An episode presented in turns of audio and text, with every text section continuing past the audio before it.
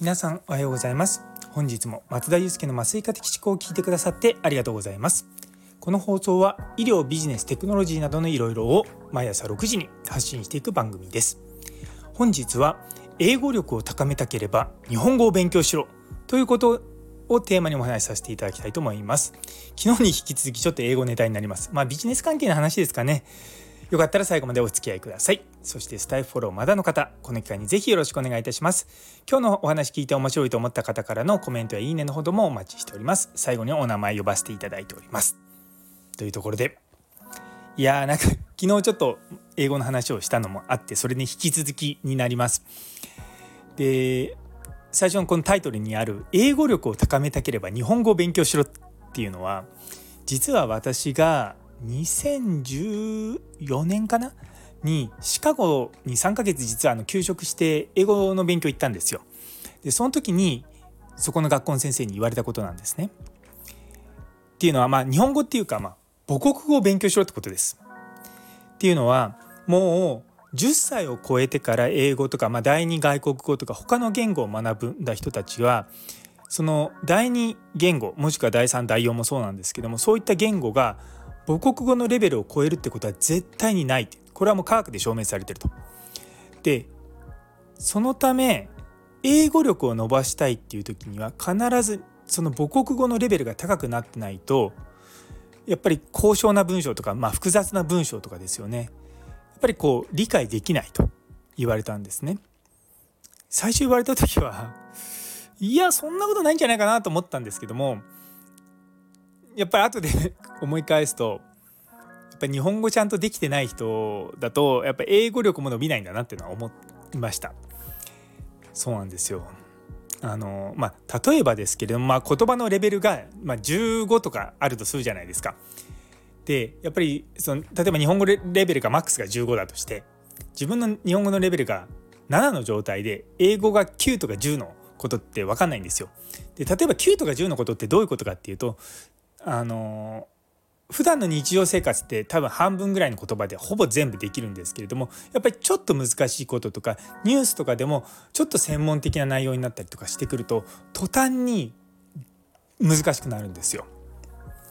で実は英語ってあの本あるじゃないですか英語の本。でめちゃめちゃ簡単な英語で書かれてることが多いんですね。っていうのはあのやっぱりこう世界中で読まれる言語なものあの使われてる言語なこともあって書籍に書いてある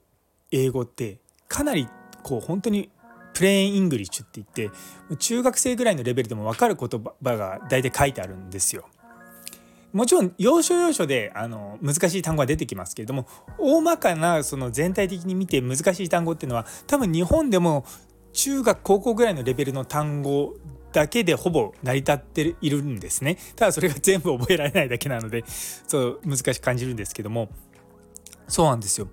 でやっぱり僕読んでて難しいなと思うのはあの日本の日経新聞と同じような英語？例えばあのウォール・ストリート・ジャーナルとかあのニューヨーク・タイムズとかそういったのってやっぱ難しいんですよね。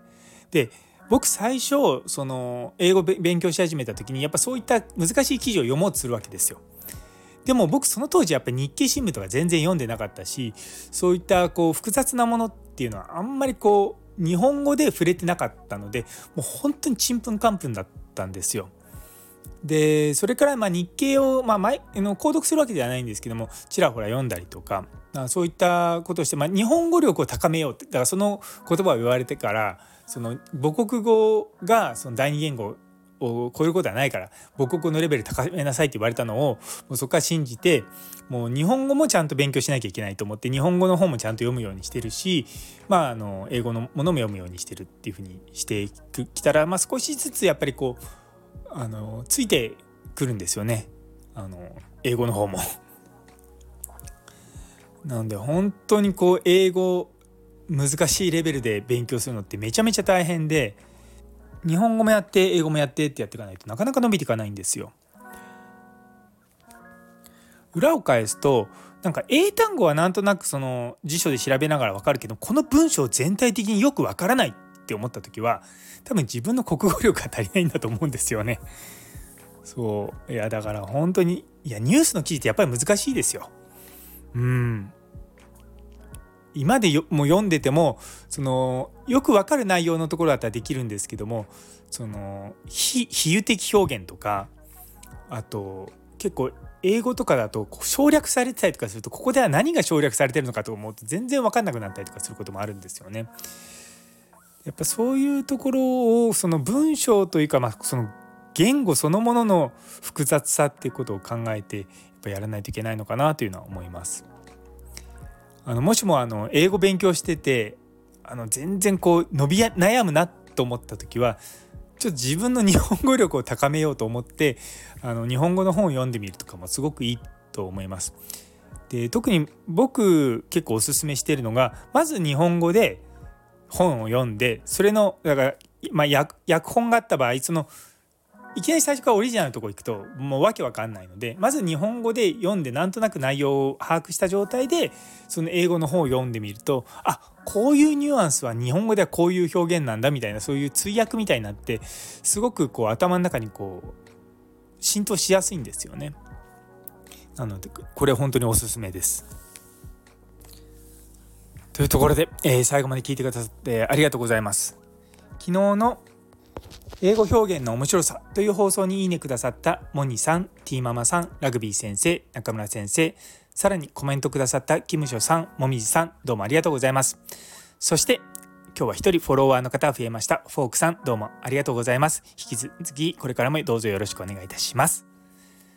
それでは皆様にとって今日という一日が素敵な一日になりますように。それではまた明日。